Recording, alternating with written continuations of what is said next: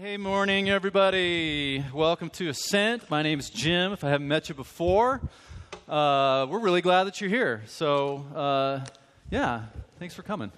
Um, you know, I, I got to tell you before, before we dive into stuff, I, I, I'm I'm feeling a little. I'm going to give you a couple announcements about some things. Before I do that, I got to tell you, I'm feeling a little self conscious this week. Um, you ever had one of those weeks where so this, this, is what went down. Um, I have a, uh, I'm married to Karen. I have a 14 year old named Josh, a 12 year old named Micah. And uh, this week, Josh, my 14 year old, is going to high school next year, went away on a Young Life backpacking trip for four or five days. Awesome time. So, Micah, my uh, incoming seventh grader, got a real good glimpse of what life is going to be like when Josh leaves someday to go to college. He was at home with mom and dad. And so we had our little week and uh, culminated on uh, Thursday night, night before Josh got home. We go to dinner and we're sitting out at dinner. And I was having this fascinating conversation with Karen about um, the amount of olive oil that had been on my salad at lunchtime earlier that day. And, and Micah just stops dinner and he goes, I have something to say. What's that?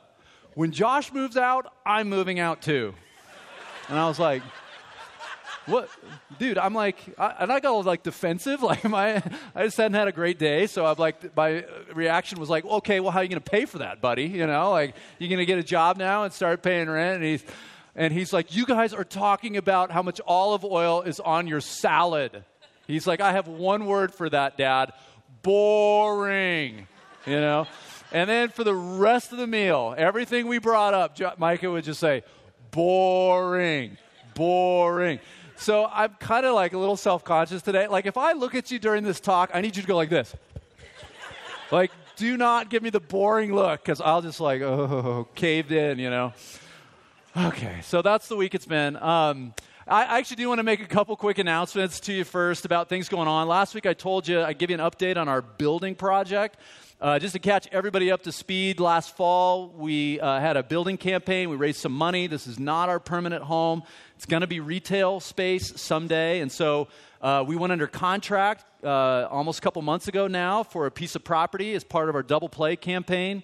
13 acres, you guys. It sits out on 96 and Dillon Road. Pretty incredible thing that we're under contract for. But there's some issues with the property that we're trying to work through. And uh, one of those is that there's an agreement that needs to happen between the adjacent owners and the city of Louisville. And what I want to tell you is that this week um, we had a couple curveballs thrown at us. Uh, we thought we had something going with the city in terms of an agreement or an understanding, and they came back at us this week and said, actually, we want to kind of change that, and we weren't expecting that.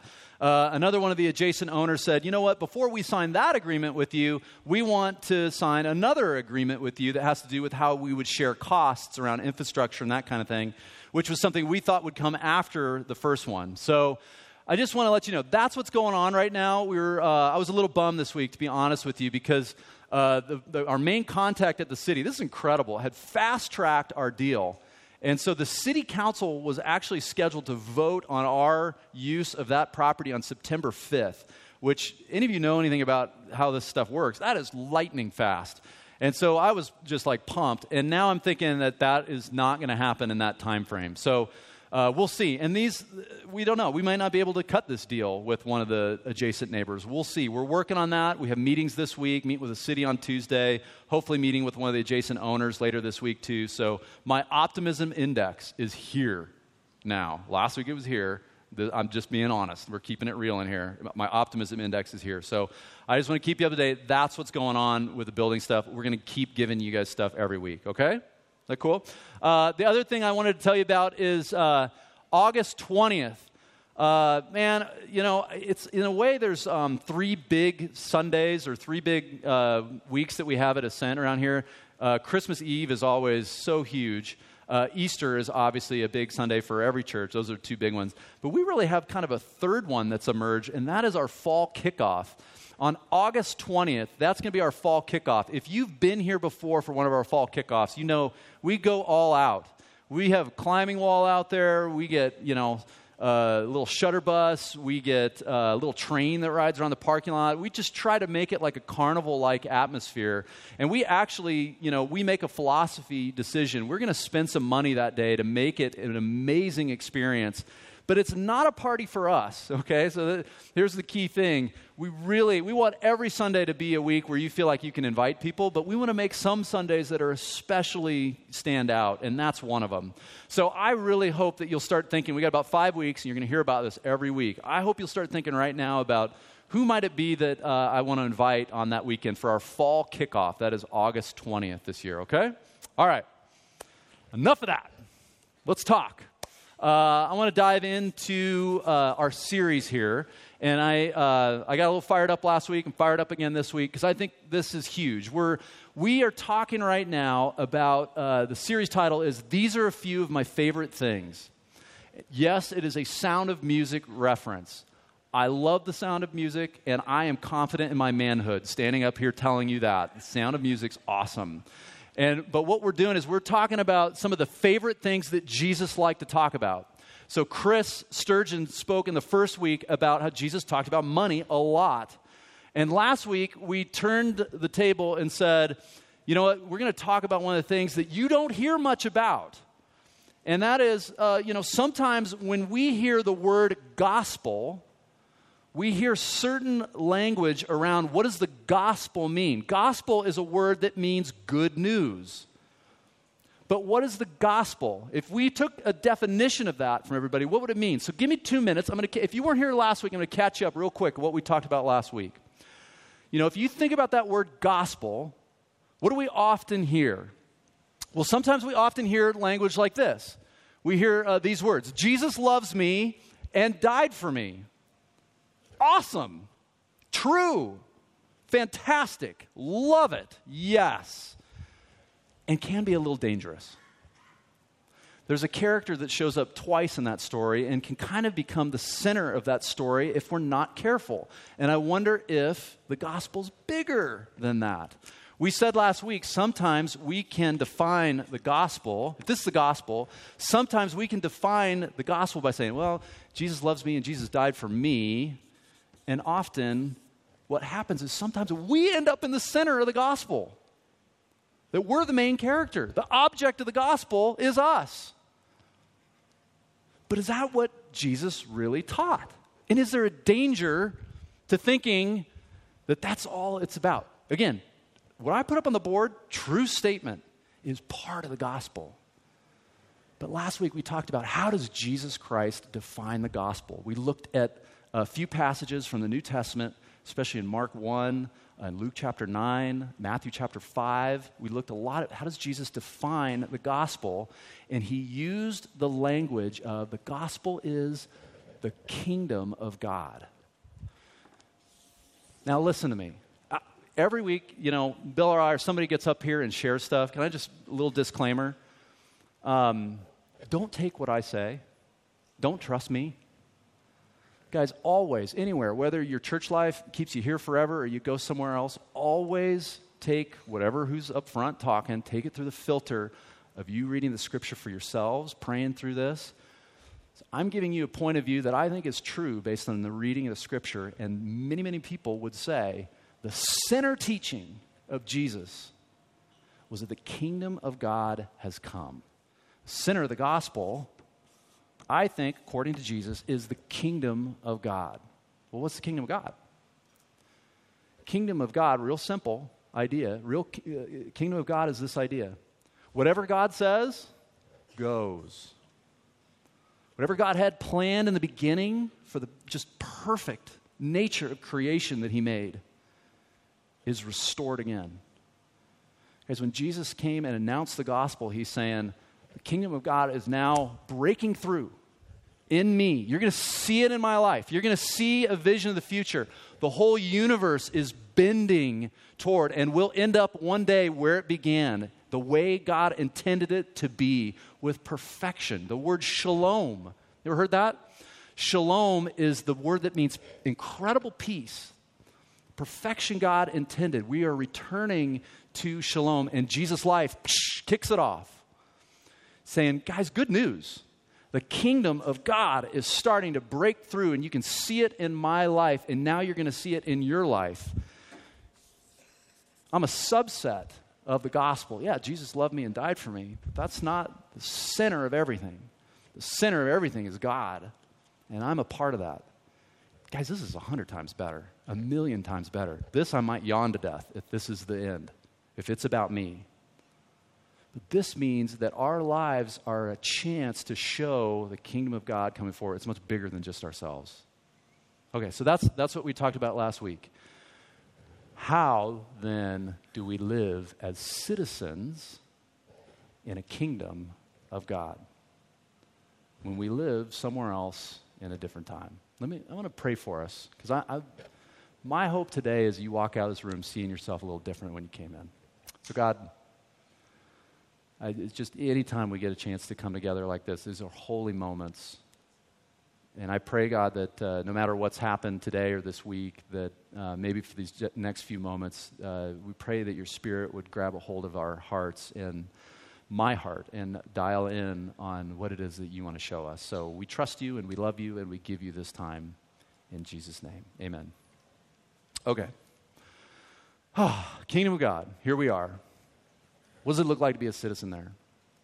Uh, I, will start with a story. I, th- I think it's uh, actually challenging for us as Americans, especially, to understand this concept. We, we haven't really grown up in a kingdom mentality. We don't live in a monarchy. We live in a democracy. And so, what, is, what does it look like to think of ourselves as part of something that we maybe inherently don't quite get?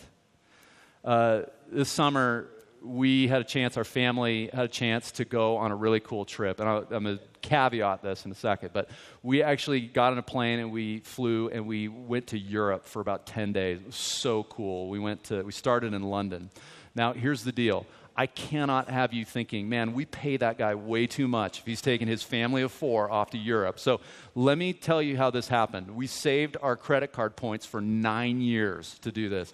We Airbnb'd our house out to dudes I've never heard of before who came and lived in our house. And so we help pay for this. I can't have you thinking that I'm siphoning off building funds and heading off to Europe. I would not do that, okay?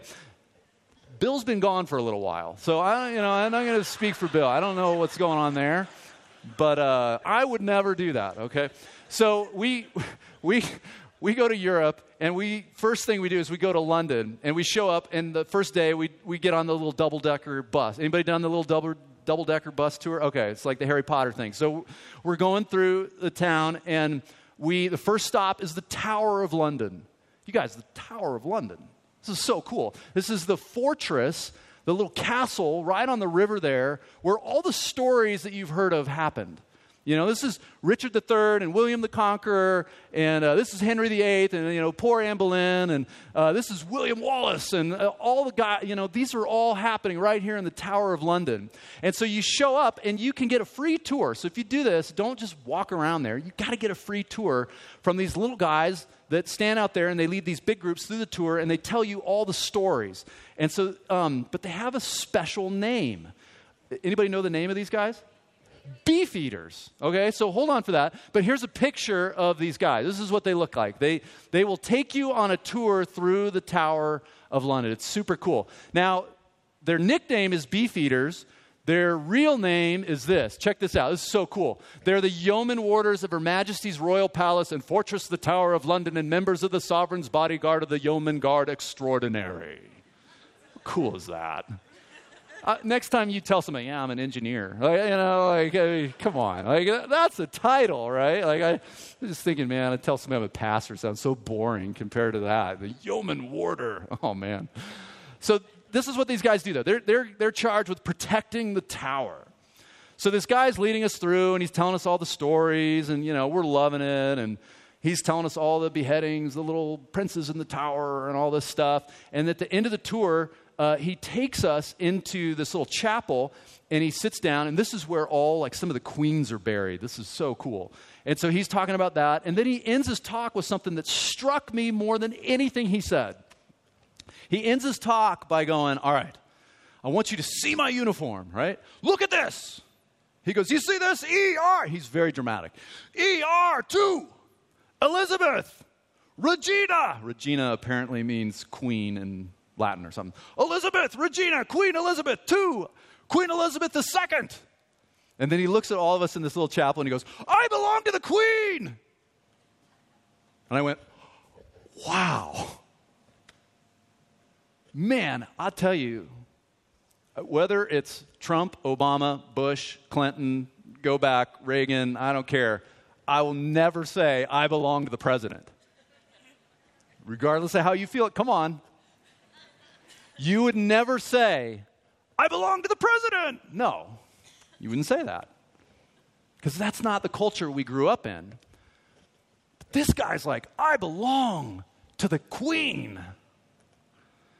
Just got me thinking. As we think about what it means to live in the kingdom of God, here we are, kingdom of God. Doesn't it start with us reframing our lives and our identity? Man, you're not an engineer, not an accountant, not a mom, even. I mean, those are part of who you are. But what if our primary understanding of who we are as human beings is we belong to a kingdom of God that Jesus is putting into existence, and I belong to the king? It's an issue of identity, first and foremost. I want to show you um, this is not new.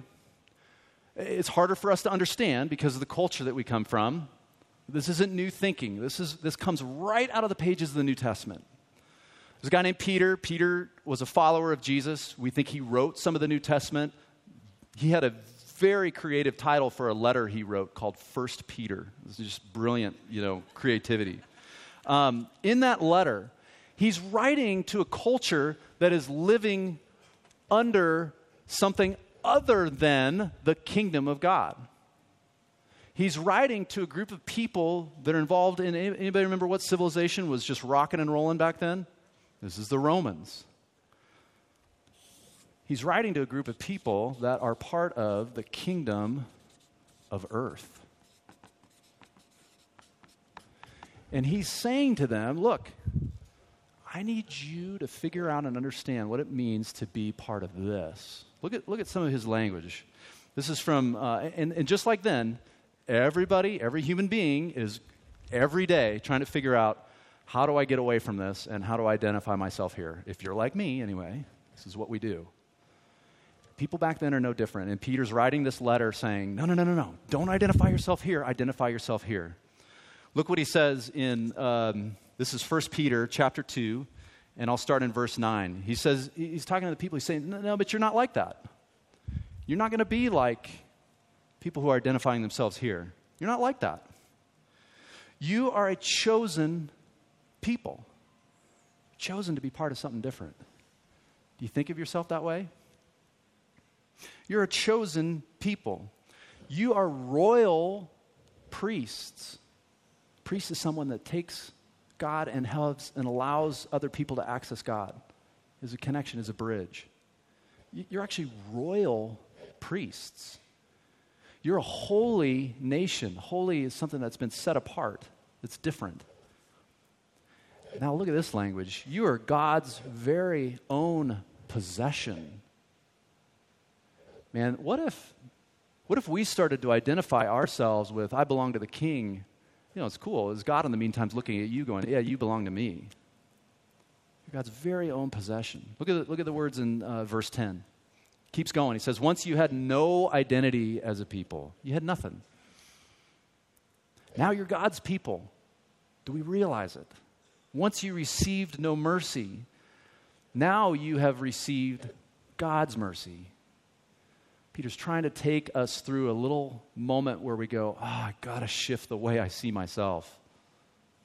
I've got to start to see myself living in the kingdom of God, and that forms my identity. Look at this in verse 11. He keeps going. He's going to go with this. Dear friends, I warn you, as temporary residents and foreigners, to keep away from worldly desires that wage war against your very souls. I want you to look at those words. What does he mean? What's he mean when he says, I warn you as temporary residents and foreigners? I think what he's saying is our reality that we can't quite grasp is that we are actually citizens here. This is our citizenship. more so than you're a citizen of Boulder, Colorado, Louisville, Superior, wherever, citizen of the U.S. True, true, true. But more than anything, he's saying you're a citizen here. In fact, you're temporary resident and a foreigner here. Citizens here of a reality that is so much greater and beyond us. This future that's breaking through. Kingdom of God. Residents here. This is where we live every day. In a world that you know is constantly munged up and twisted out of what we're intended to be. But he's saying, man, be careful. I want to warn you because there are things in this culture here that will wage war against your soul. Now, I want us to go with that. And, and what I want to do is I'm going to shift gears and take you to uh, another writer of the New Testament. We're going to look at some of the words of Paul. Paul's a guy who wrote a lot of the New Testament, a lot of, a lot of the letters. We're going to look at some of Paul's words in Colossians because he's going to help keep us on this theme. Colossians is just a letter he wrote to this church in Colossae. So look, look at some of the themes here because Paul, I think, helps us unpack a little bit. All right, if we're citizens here and residents here, what does that mean? Sounds great, very good, love it, identity, got it. What does that mean we do here to live into that? Look at Colossians 3 1. Uh, this is what Paul says. He says, Since you've been raised to new life with Christ, your new life is here in the kingdom of God. Set your sights on the realities of heaven, where Christ sits in the place of honor at God's right hand. The right hand is a position of power, of authority. Jesus is king in this place. Think about the things of heaven, think about the kingdom of God not the things of earth. Okay, let me let's read that again. Think about the things of heaven, not the things of earth. Sometimes the way the way you could initially read that could be to say, okay, yeah, I just need to think about heavenly things. You know, as part of my self-help program, I am going to focus on everything that's great. I'm going to imagine myself in heaven with my favorite beverage and I'm sitting near some water and people are bringing me nachos. And that's what I'm going to think about when I think about heaven, not the things of earth. And it's really a way to, you know, self medicate. Not what Paul's talking about. What I think Paul is talking about is look, you want to be a citizen, you want to identify yourself as a member of the kingdom of heaven, you have to think. We got to put our thinking caps on Oh, man. And think about do we understand the difference between this culture and this culture? Guys, I'm not sure there's anything more scary than we, when we can't tell the difference between these two cultures. Some of you had a cross cultural experience before, right? Been another place, you've been like, kind of like, whoa, eye opening on something that you see or you feel disoriented, you, you immediately can tell the difference between this and that. And it's just, it, it can stand out in your face like that. I, I mean, part of our trip, we went to Belgium. You guys, in Belgium, they eat waffles in the afternoon. Do you know this? They put Nutella. They put Nutella and they put like bananas and strawberries and whipped cream and they eat stinking waffles in the afternoon. I'm like, whoa. And then they have french fries that they put peanut sauce and caramelized not ketchup. They don't do ketchup. They have peanut sauce and caramelized onions, and you can't believe the different sauces. And they eat this in the afternoon. It is so different than our culture. If this whole God thing turns out to not be true, I am moving to Belgium because that is like the closest thing to the kingdom of heaven I have ever heard of. I'm Bruges, Belgium. So there's a difference between the two cultures. Can you tell the difference between the culture that we live in now and the culture that God is designing? When you watch a movie, man, watch it. They're, they're communicating a worldview. Can you tell the difference between the worldview that's communicated in that movie versus what the worldview is that God might have for you? When you're listening to music, when your boss asks you to do something, when you put together a new corporate strategy, when you're thinking about your neighborhood and your neighbors, are you thinking and do you spot the differences between the things that are happening daily in your life where you go, ah, that's, that's actually the kingdom of earth? That's not the kingdom of heaven.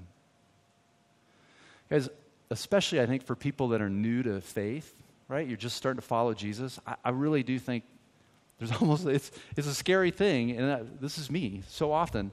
I wonder sometimes, am I following things that are really the kingdom of earth, and I think they're the kingdom of heaven? Paul's saying, think. Put on your thinking caps. It's going to take work. Look at the scripture. Look at the life of Jesus. What does he do? What are his ethics? Let that stuff soak into your soul.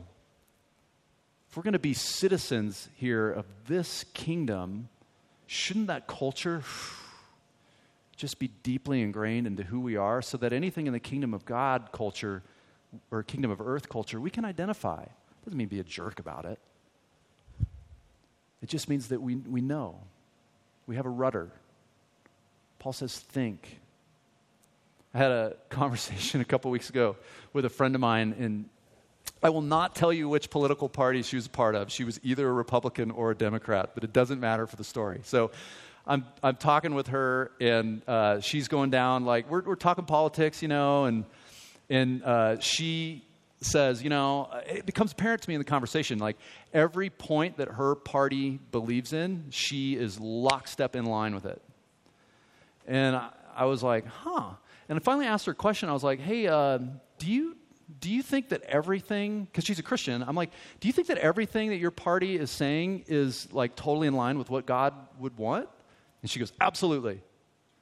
And I just thought, wow, I'm pretty sure that every institution here on the kingdom of earth is flawed, including this church, by the way. Every institution is flawed somehow. If we ever find ourselves lockstep with anything in the kingdom of earth, I, I'm just saying, be careful. That ought to be a red flag. Paul's saying, hey, this is going to require some thought. This isn't just going to come naturally. You got to think. Because ultimately, what we're trying to see is transformation in your life. The kingdom of God, in fact, one of the biggest ways that we are citizens here, starts with our own transformation as a human being. Look what Paul says as he continues. This kind of blew my mind this week. Uh, verse 3 and 4 For you died to this life right? This, this life no longer yours. And check this out. Ah, this, this hit me. Your real life is hidden with Christ in God. And when Christ, who is your life, is revealed to the whole world, you will share in all his glory. Your real life is hidden with Christ. Talk about an identity buster if my real life is hidden in Christ, could it be that the real Jim Candy hasn't actually showed up yet? The real Jim Candy has all kinds of issues, does all kinds of dumb things, is, you know, munged up by sin, influenced by the kingdom of earth. But is Paul saying that my real life is hidden in Christ and I am actually going to shift and change over time into what it means to be a citizen here? here's what it did for me this week. As I was thinking about that, I thought, you know, there's sometimes where I'm faced with choices or decisions, and it, I, you know, I know that it might not be the best thing to do X, Y, or Z, and sometimes I do it anyway. And, and then when I'm done doing it, I'm like, ah, oh, man, I'm such a jerk. I just, what a loser. I can't believe that. I just need to get better. I need to be a better person. I need blah, blah, blah, blah, blah, blah, blah, you know? And we go down the moralism road. And I read this this week. Man, my, if my real life is hidden in Christ, I started thinking, what if instead, when I am faced with those kinds of decisions, I start thinking, what if I start becoming now the person that God has intended for me to be forever? What if the real Jim Candy started showing up? That God wants to shape into the Jim Candy of all eternity. This guy, Dallas Willard, has this phrase that he says. He goes, You know what? Eternity is now in session. Not when we die. Eternity is now in session. Guys, as we think about our lives, think about our identity, are we starting to become the people that God intends us to be forever? Jesus tells this parable. You guys know this one where Jesus says, um, "You know what? The kingdom of God is like a uh, owner of a vineyard, and the owner of a vineyard goes away on his big trip, and he leaves his servants in charge, and some stuff goes down, and owner comes back and finds things going down. And the point Jesus is making is, what will I find when this kingdom comes back? What will I find when this kingdom kicks off? Is there something in you that just yearns to be the person that Jesus wants to find? That, that you look at your life and you go, Lord, free me from the ideas of just, oh, I got to be a better person, and start getting me to think about, man, I want to be the person that you have designed me to be forever. That's a shift. So, to do that, we'll need to think, we'll need to look at ourselves, we'll need to identify in ourselves where there's things that need to change. And Paul's going to help us think about that differently too in the light of kingdom. Uh, for those of you that watch any kinds of uh, you know movies or TV shows that have to do with kings or thrones or queens or games or you know anything like that, uh, movies, whatever. Here's my question for you: When you have a king and there is a competitor to the throne a challenger has arisen who is, you know, potent, even potentially, it can be like a little kid. If there's a challenger to the throne, what does the king do almost 100% of the time to that challenger? Anybody know? I saw this out in the crowd. You would be right. Challengers to the throne almost 100% of the time are put to death. Kill them. They're done. Look at Paul's language in verse 5. And maybe you've read this before, read it differently this time. So put to death the sinful, earthly things lurking ugh, within you. Man, those last two words are kind of important. There's a lot of people that want to live in the kingdom of God that want to point fingers out at people in the kingdom of earth and say, yeah, well, there's the problem, there's the problem, there's the problem. Yeah, it's that guy, it's this institution, it's that, it's that. Paul's saying, actually, the biggest competitor to the throne of the kingdom of God lives right here, is actually living inside of us. And Jesus saying, like, put it to death. That's a competitor to the throne. It's, it's got to go to move from here and to see our citizenship here means to put to death competitors of the throne, and those competitors live inside us. Yikes. Look at the language here as he continues. He says, uh, Have nothing to do with sexual immorality, impurity, lust, and evil desires. Don't be greedy, for a greedy person is an idolater. You know, here's another way to think about it. Maybe those things, maybe greed, is high treason. Maybe when I look at my life and I go, you know what, I actually want to transform into the person that God has for me to be through all eternity, it's not just like, oh, that would be nice. That would be nice for my wife if I did that. That would be nice, a good self help move I can do. Now, what if we looked at that instead and said, no, that's a competitor to the throne, of the kingdom of God that has to be eliminated, that lives inside me? Worshipping the things of this world rather than this world. How do we identify ourselves here? How do we think about ourselves and the difference here and identify those competitors?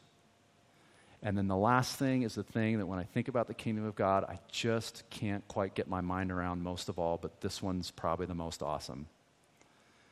When God looks at us, let me ask you this God's thinking of you.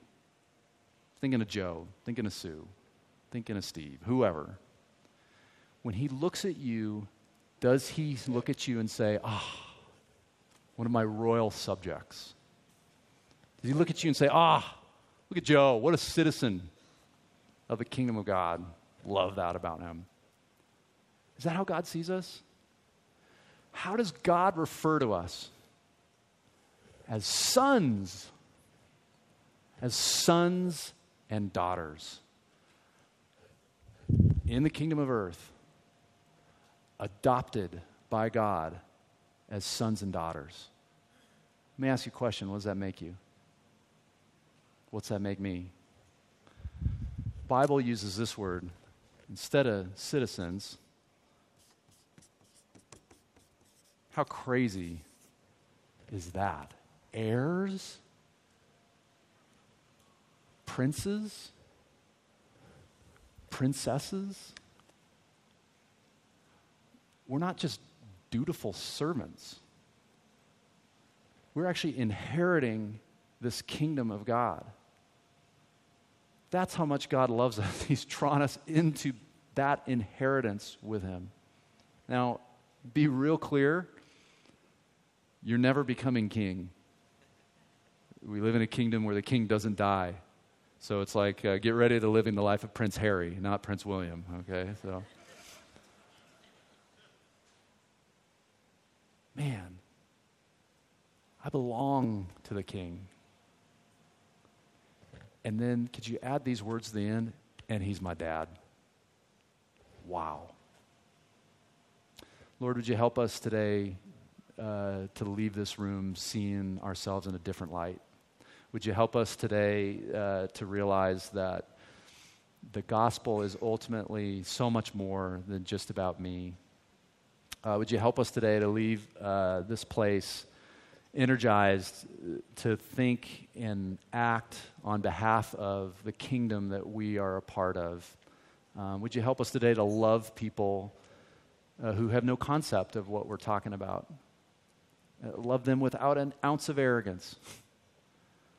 love them uh, so genuinely, but they couldn't help but stop and see the kingdom of God unfolding right there in front of them and want it. God, would you help us to do that? I know that I can't do it on my own. I need to be totally taken there. I am so weak, so lacking of power to be able to do this. And Lord, I pray this on behalf of us all that we need to be taken to you. Would you please do that, Lord? Move us toward your heart today, just a little bit more. In Christ's name we pray. Amen.